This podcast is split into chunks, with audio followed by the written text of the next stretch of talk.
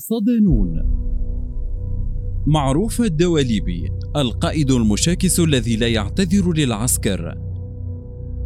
مقال لمحمد خير موسى ضمن ملف سوريا وجوه ومحطات.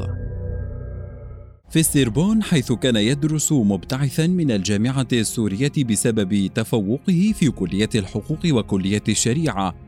خلع معروف الدواليبي الجبة والعمامة التي كان يرتديها صحبة رفيقه الأقرب مصطفى الزرقاء وارتدى البذلة الفرنجية لكنه لم يخلع أفكاره ومبادئه وتوجهاته ولم يلبس أفكار الاستشراق بل كان دائم المجابهة لأفكار أساتذته المغلوطة عن الإسلام.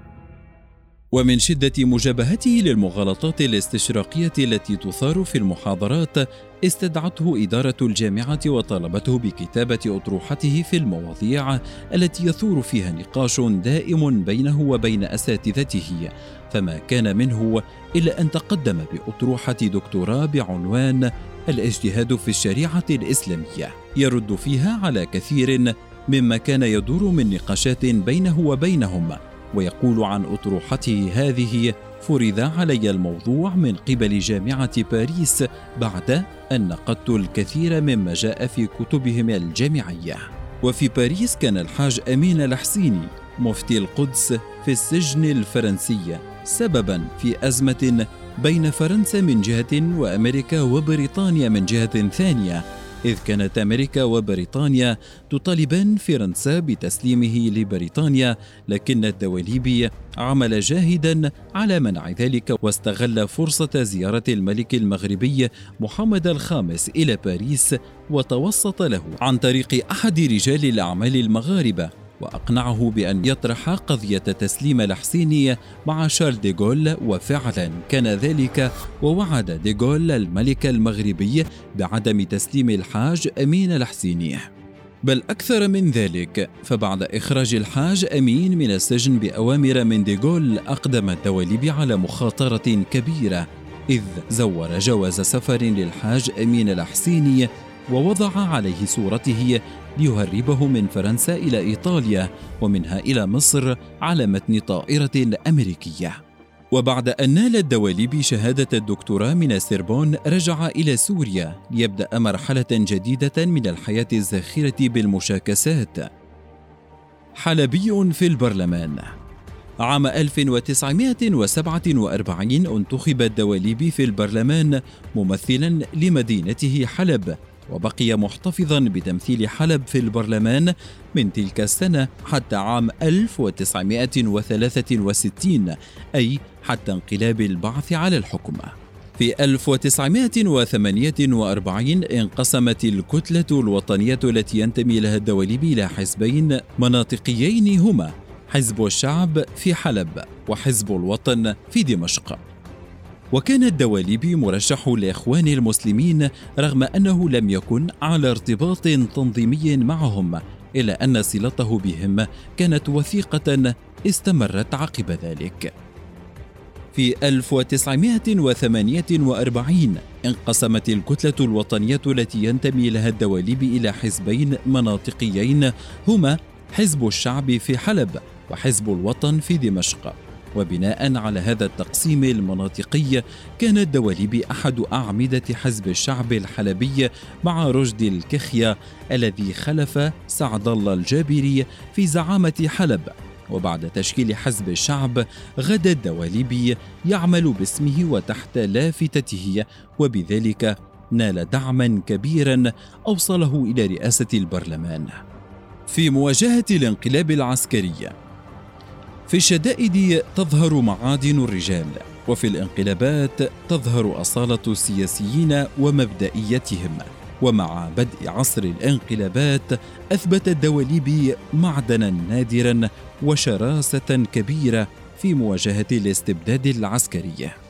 أطاح حسن الزعيم بالحياة الدستورية بانقلاب عسكري وجمد الحياة السياسية واعتقل الرئيس شكري القوتلي وأعلن حل الأحزاب.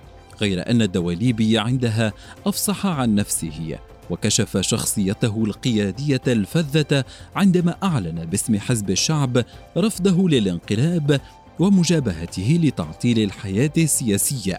وما هي إلا أشهر قليلة حتى انقلب سامي الحناوي على حسن الزعيم بعد أن حشد الحزبان الشعب والوطن الرأي العام ضد الانقلاب وكانت دواليبيا الأكثر تأثيرا وحضورا.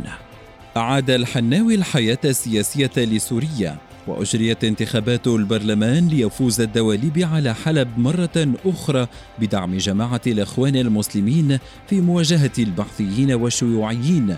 وشكل خالد العظم الحكومة ليكون الدواليب وزيرا للاقتصاد ثم وزيرا للدفاع فيها.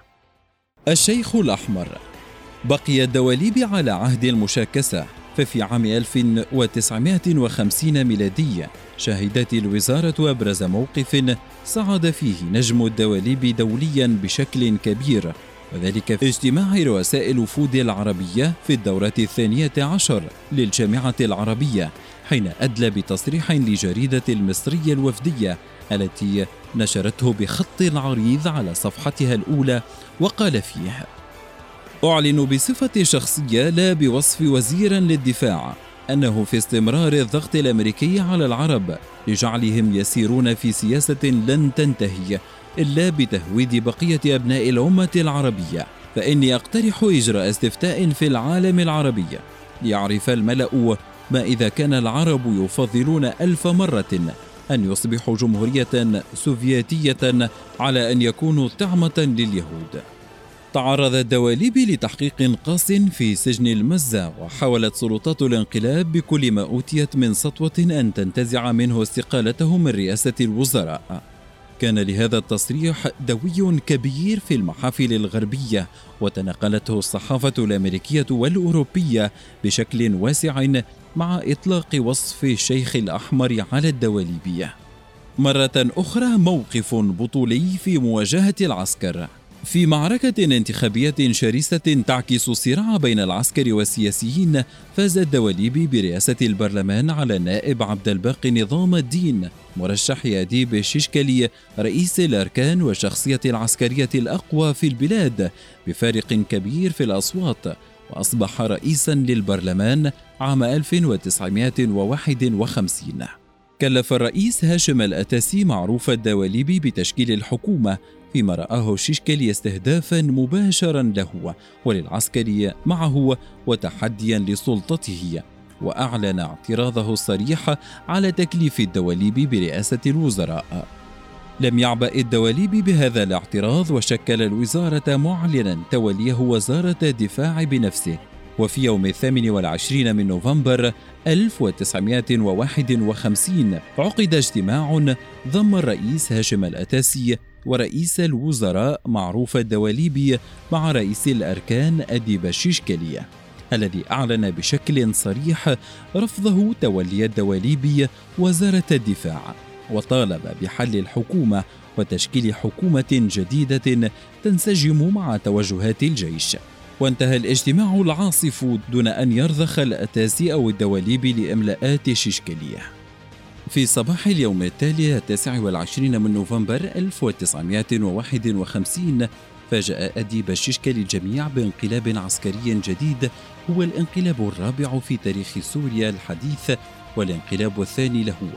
واعتقل رئيس الوزراء معروف الدواليبي وأعضاء الوزارة جميعا ووضعهم في سجن المزة تعرض الدواليب لتحقيق قاص في سجن المزة وحاولت سلطات الانقلاب بكل ما أوتيت من سطوة أن تنتزع منه استقالته من رئاسة الوزراء لكنه رفض ذلك وأبى أن يقدم أي وثيقة تدل على رضوخه للانقلاب العسكري أو قبوله به.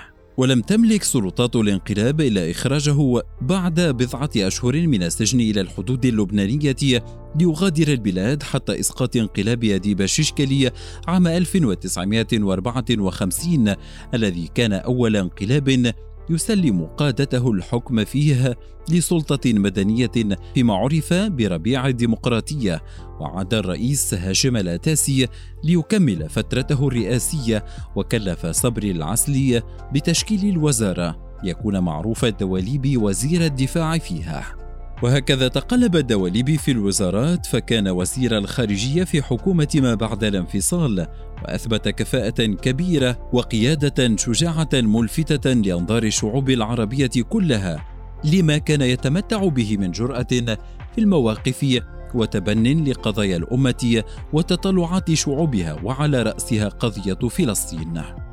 إلى أن وقع الانقلاب البعثي عام 1963 وأيقن الدواليبي أن سوريا دخلت نفقا مظلما طويل الأمد وغدت مكانا غير آمن له فغادرها لتنتهي حقبة الدواليب في صناعة التاريخ السوري ليستقبل حياة سياسية بعيدة عن سوريا. ومنذ عام 2004 يرقد الدواليب في البقيع بالمدينة المنورة عقب 94 سنة كانت تاريخ وطن تواق للحرية.